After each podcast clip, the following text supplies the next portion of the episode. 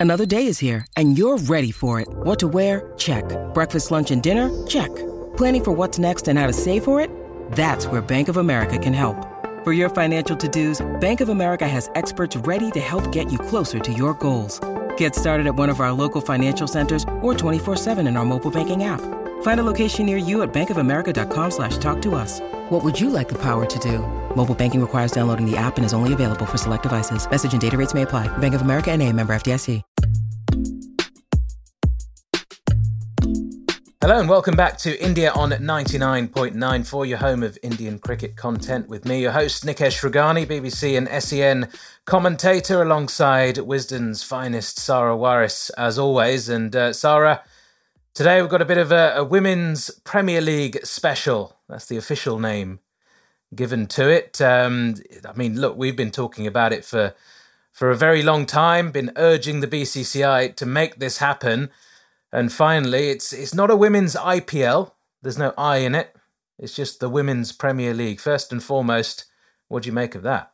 In a way, it's good. You know, BCCI have understood that uh, it can be a brand of its own without you know picking back piggybacking on the men's IPL, which they have done in the T20 challenge in the last few years. So this is a good step. You know, it has a brand of its own. Plus the fact that uh, all the other teams uh, not all teams are ipl based teams so it made sense to not have the uh, Indian Premier League tag associated with it, and just the fact that you know it's a different brand, it's something different. You won't associate it with the men's IPL. There won't be any um, unnecessary comparisons you know men's ipl doing this and women's ipl this and that. It, it's a whole new league a whole new brand. And we've been talking about it for years. I still think it's at least 2 or 3 years late. Should have happened in 2019 2020 with the pandemic and all but it should have happened way earlier. But uh, it's the start of a new chapter and hopefully this is the start of something greater for women cricketers um, and just a victory for the past cricketers you know who just played just for passion without knowing what the future holds without knowing when where or when their next paycheck paycheck will come. So this is just a victory for all the past players and um, a historic day for women cricket and women sports fans. Absolutely. And look there, there is that distinction between the women's premier league. I suppose in a way it's it's a bit of a statement from the BCCI as well. This is not just an Indian thing. This is the Women's Premier League globally. This mm. is the one, the biggest one, the one that's, you know, got all these hundreds of millions of, of dollars invested into it already. And and let's talk about that as well. So it's like what, more than four hundred and fifty million dollars that has the, the, the franchises went for mm. in total. Um, th- there is some IPL involvement in terms of the owners of, of the franchises, the successful bidders. There, there are links to the IPL as well, and, and then there are some non links as well. So, five franchises bought. Um, maybe a good idea, Sarah, for, for you to just tell us which, which cities have, have gone. There's Ahmedabad, there's Mumbai, there is Delhi, RCB, um, RCB as in Bangalore, and Lucknow.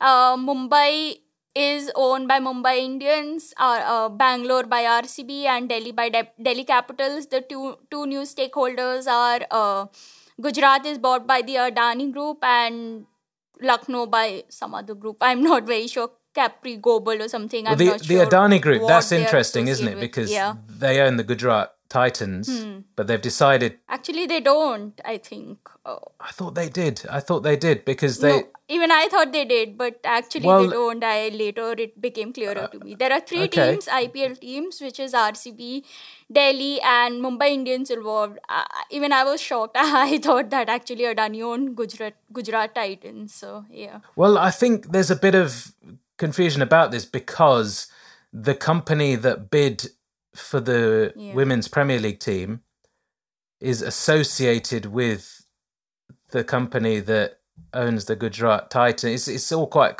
there. There is a link there, but basically yeah, they've decided to remove the link with yeah. the name as well because they're going to be called the Gujarat mm-hmm. Giants.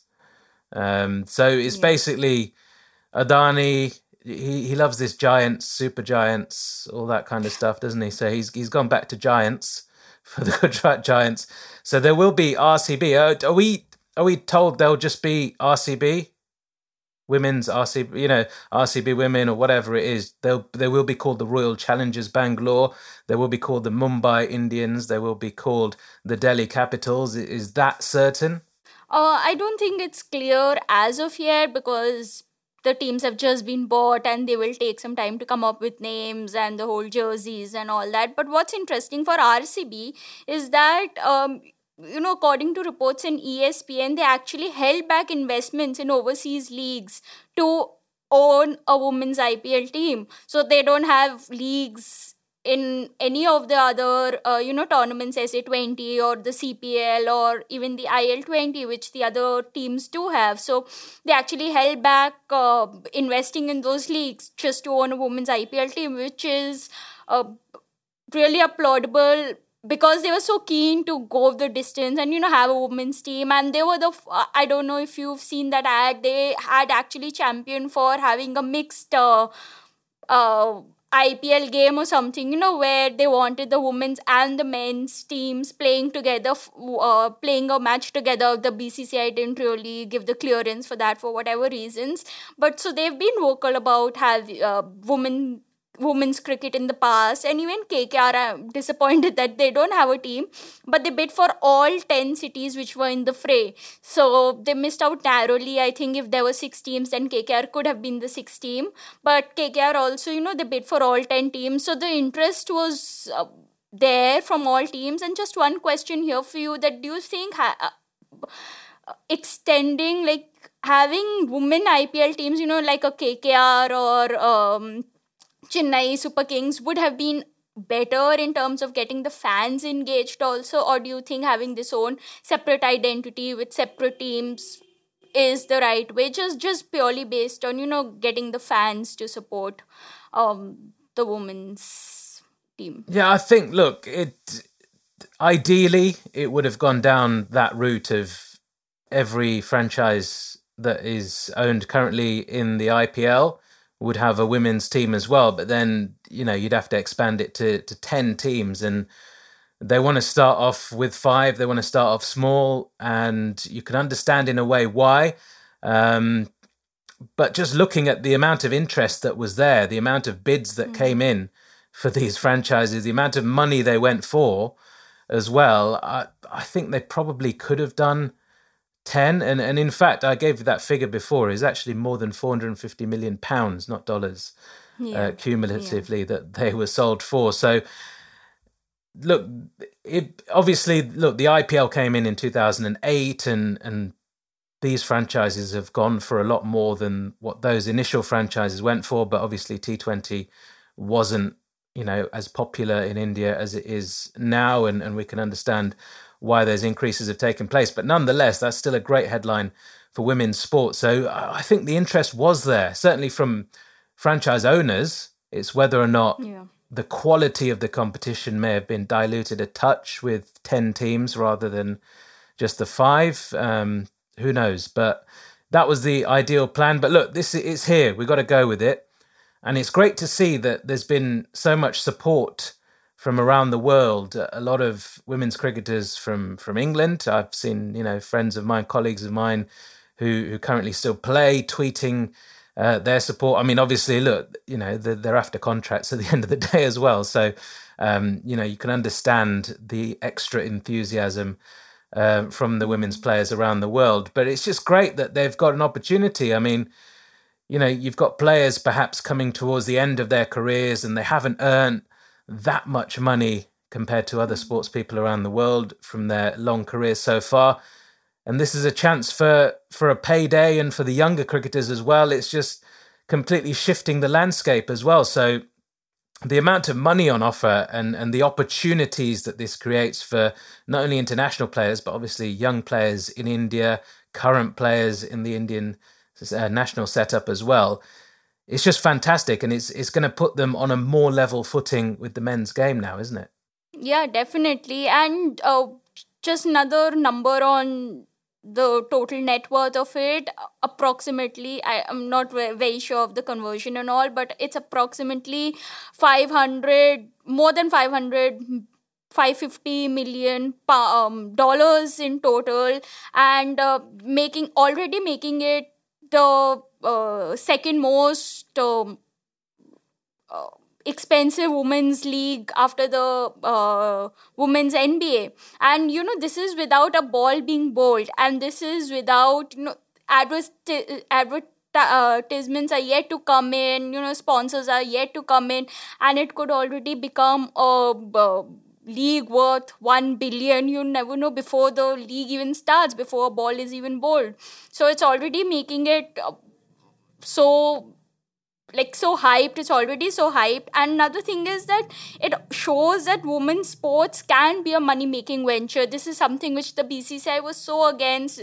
Uh, they were unsure you know whether it could get in that money if viewers would be interested.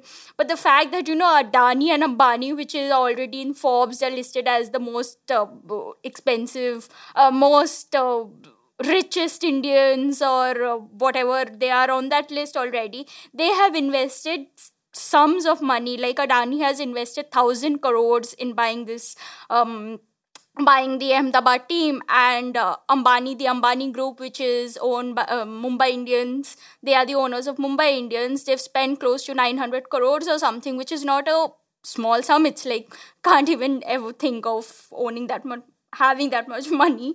Uh, so it shows that you know this this is this has great potential because these are very uh, clever businessmen. They won't just throw their money in something which they know will not uh, have profit. So it's just they know that this is a great money making venture. And again the question that why did the bcci take so long to just uh, start this league? Maybe they were uncertain and there were all these comments from Sourav Ganguly also initially that they don't have the women's ta- they don't have the talent pool. There were comments from Binny just a few days ago. Roger Binny he said that you know we never expected women's cricket to grow to this extent which it has, which is such a shocking comment. You know on the day that uh, these teams were sold for such uh, so for such a huge sum, on the day he is like you know it's such a because we never expected this to happen. So it's just that the BCCI weren't interested in promoting women's cricket, but the interest was always there, and the women players just kept on,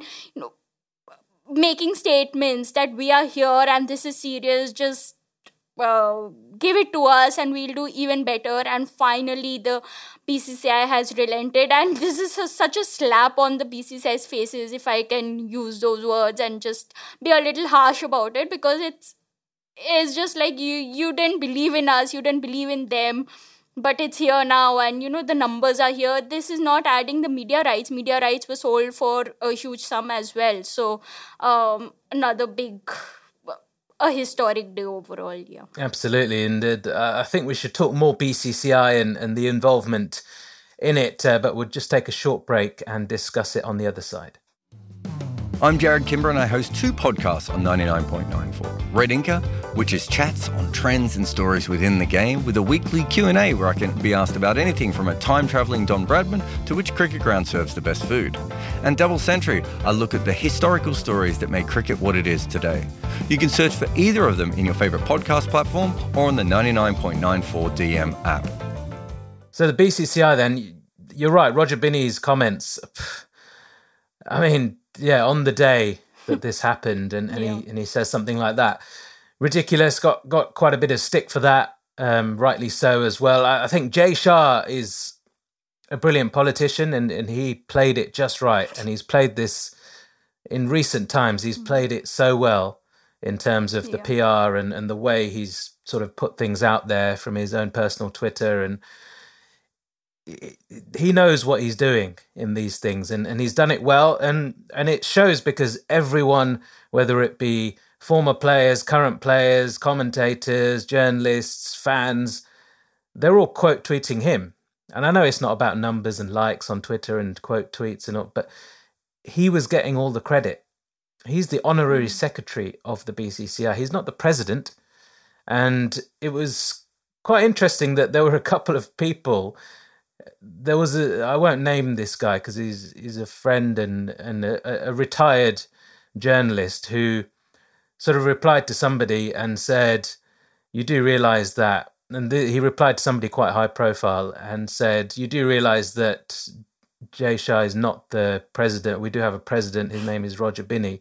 But if you got a president making stupid comments like that on the day mm. that this happens, then you know people are just gonna just ignore everything that yeah. he's got to say about this and and just go with Jay Shah and, and give him the credit and probably rightly so in a way because he looks to be more the driving force behind this, certainly in recent times. Mm and credit must go to him for that. And um, yeah, it's just it has been a mess, but I think he has certainly now taken it in the right direction and knows the opportunity that's there for both the BCCI and uh, women's cricket in India as well. I just don't think the whole of the BCCI still gets that, and that is shown with hmm. those comments from Roger Binny. I, I suppose another slap in the face, as you put it, would be for the tournament to be a huge success and and make mm. loads of money, get loads of viewership all across the world, bring loads of loads more women and young girls wanting to play cricket in India and and the standard improving quickly in the, in the first year, first two years of the competition. That would be the ultimate, wouldn't it? And then there would certainly be no more question marks. yeah, definitely. And one more thing you missed out about Jay was that uh, about the pay quality thing also. He was the one who tweeted it and he was the one who was getting a lot of praise for it and all when could it should have been a whole BCCI's decision and the president should ideally have tweeted that out. But um, anyway, good for him good for the BCCI at least for once. You know, let's just say they've done a good job with it, or uh, at least it's in force. The it's in motion. That's the least that we expected them, and that's been the case. But another thing which I was thinking about is: Do you think the India Australia series recently played a huge role in the huge numbers and the media rights? And uh, because from what it seems like now looking back, it's like the BCCI weren't really keen not keen they weren't really um expecting a huge turnout for those series also. You know the tickets were free f- uh, for everyone. Obviously the marketing was rubbish. And um star sports also they didn't have the pre-match show post-match show. They didn't have a mid-innings show any of that sort which is you don't expect any better from them. But you know the fans turned out in huge numbers and it's the fans you know could have you know put out a statement that we are here for it we are interested in this thing. And the hotstar numbers just soared and uh, the quality of cricket was exceptional as well so there's that uh, there's that to add to it plus australia team and you know all the big players mandhana and richa ghosh shafali they all did very well deepti sharma so uh, do you think because soon after that was the media rights you know that tender bidding auction, whatever the technical term is.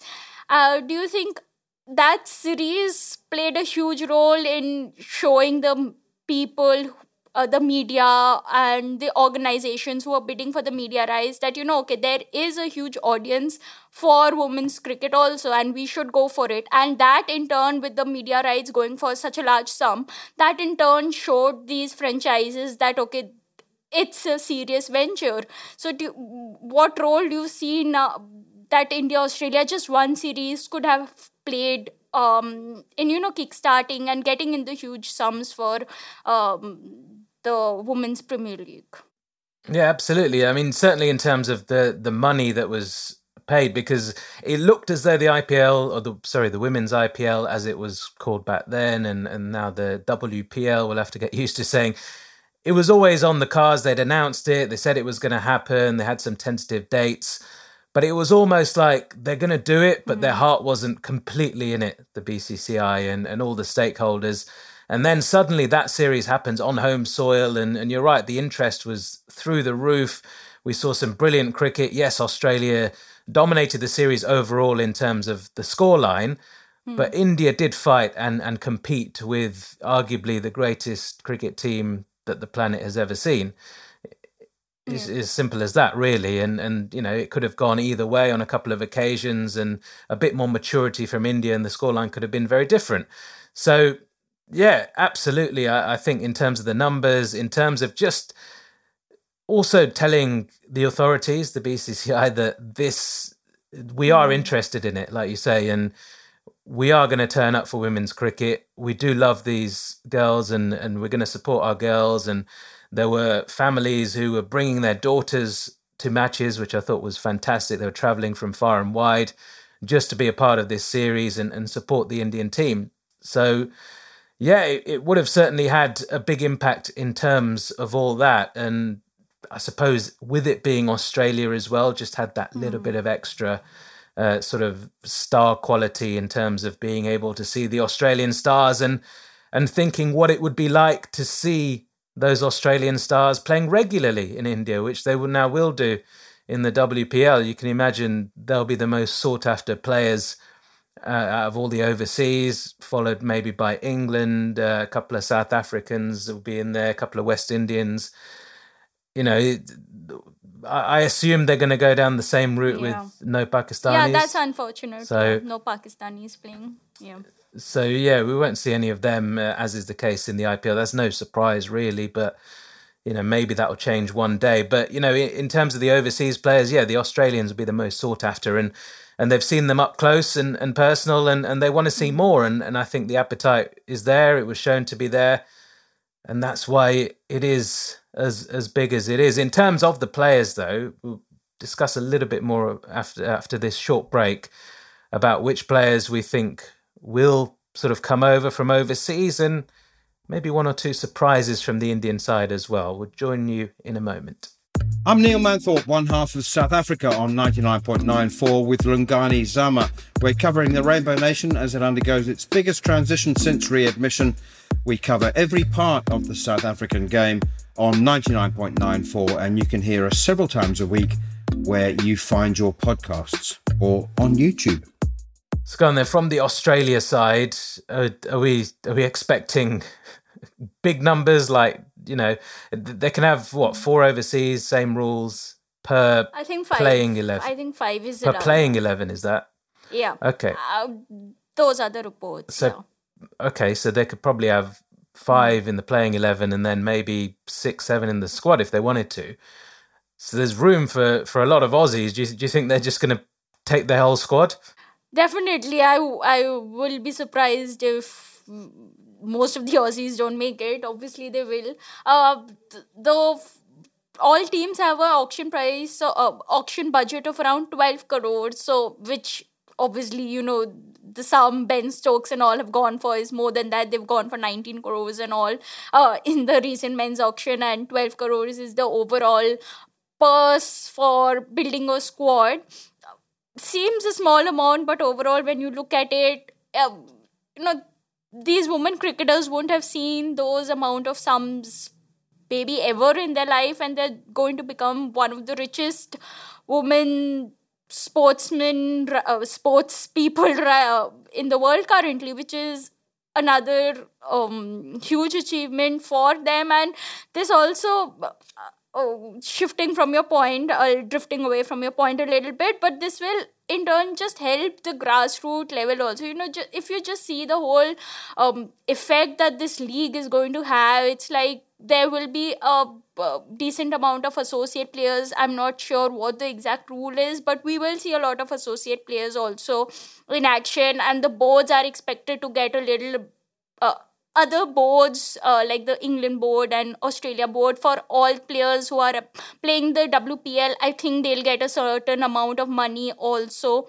So for the NOC certificate and all that. So this is going to just um, help them in turn also and just overall help in uh, improving women's cricket. And yeah you are right you know just removing the indian from the fact just makes it the women's premier league in the world. And the, money that is coming in could have such an effect on not only the indian players but the global players also. The so many players recently have taken retirements because yeah this this sport doesn't pay a lot. And even in the uh, south africa uh, women versus india women's uh, the tri series which is going on we're seeing the broadcast levels are, are pathetic. You know there is no drs in place and it's probably just a youtube you know people are shooting it on youtube and streaming it um streaming it online. That's how bad the camera quality is and everything. And just just the small things is going to overall help in improving the game overall so much making view, make viewership experience so much better. And now coming back to your point yeah the australians as usual they'll be in high demand. They are always in high demand even in the men's ipl though i don't remember a lot of australians doing that well in the men's ipl uh, but they are always in demand and women's ipl you can expect them to just um, be in high demand. The England players will be in demand, even the West Indian players, I would say. Um, one person I'm really interested for, I've, I've spoken about her before, is Indians, uh, India's Kiran Navgire. Like, uh, she's been, uh, she has impressed me a lot with her power hitting skills and everything. We've seen in the T20 challenge that she has a lot of power in domestic cricket. She's not been given a long rope and this is just an opportunity for you know all these uh, people who have been around the circuit but not really gotten a call up to the Indian team uh, to make a mark there. And even the under 19 players, you know, India have reached the finals of the under 19 World Cup, the T20 World Cup. So a lot of players from there also could make it big. Two of them will, weren't they? Shafali and Richa, who are part of that under 19 yeah. team. So, not surprising to see them doing well, but we wish them uh, all the best down there. Um, Women's T20 World Cup coming up as well. So, uh, there's, there's lots on the horizon. And just before we go, I wanted to touch on a couple of maybe surprise names from from India that, that might be making a comeback. Mithali Raj has, has been talked about. We don't know for sure whether she's put her name, whether she's registered, but I think she's interested. I mean, th- this was what we talked about that Mithali Raj and Jhulan Goswami deserved mm. to play in a Premier T20 competition on home soil, such as the Women's Premier League, and they're both retired now. Well, Jhulan is yeah. technically just retired from internationals, or, you know, I don't think she's announced full retirement, but basically, we've seen it as they're both retired from all forms of cricket. We were wondering if this is going to be a tempter. We didn't hear anything until recently that Mithali certainly is is interested. What what do you make of that? I mean, it's not her best format. She's a legend across ODIs and tests. Did a good job in T20s in her prime, but it's not her best format. She's getting on a bit. She hasn't played for a while. What do you make of that? Do you think she deserves that final payday? Uh, she personally speaking, I won't be very impressed if she makes a comeback because you know this is uh, she's done a bit. This uh, this uh, women's Premier League is a lot. Her achievements have got a lot to do with you know seeing this league, seeing the uh, light of day, and it'll just be holding up a spot and uh, going backwards, so to say. Uh, you know, this league is just for it should be a league for young upcoming youngsters and the way forward. So it's just going to hold up a spot for a maybe a more talented player in there and um, yeah i won't be really happy if she you know makes a comeback just to uh, she deserves it. Obviously she should have played earlier as you said. But uh, somehow I won't be very impressed if she makes a comeback, suddenly decides to make a comeback for it. Uh, and just one quick question like prediction who do you think is going to be the most expensive player? Just before we get into that, I think Jhulan Goswami, by the way, could still do a job. Yeah, Jhulan Gos- Goswami. Yeah, um, she'll yeah, be brilliant. So yeah, she, you know, yeah. if if I was bidding and she, and she was involved, she'd she'd go for a lot of money. Yeah. Who will go for the most money? Well, it's it's obviously I reckon going to be a foreign player, maybe.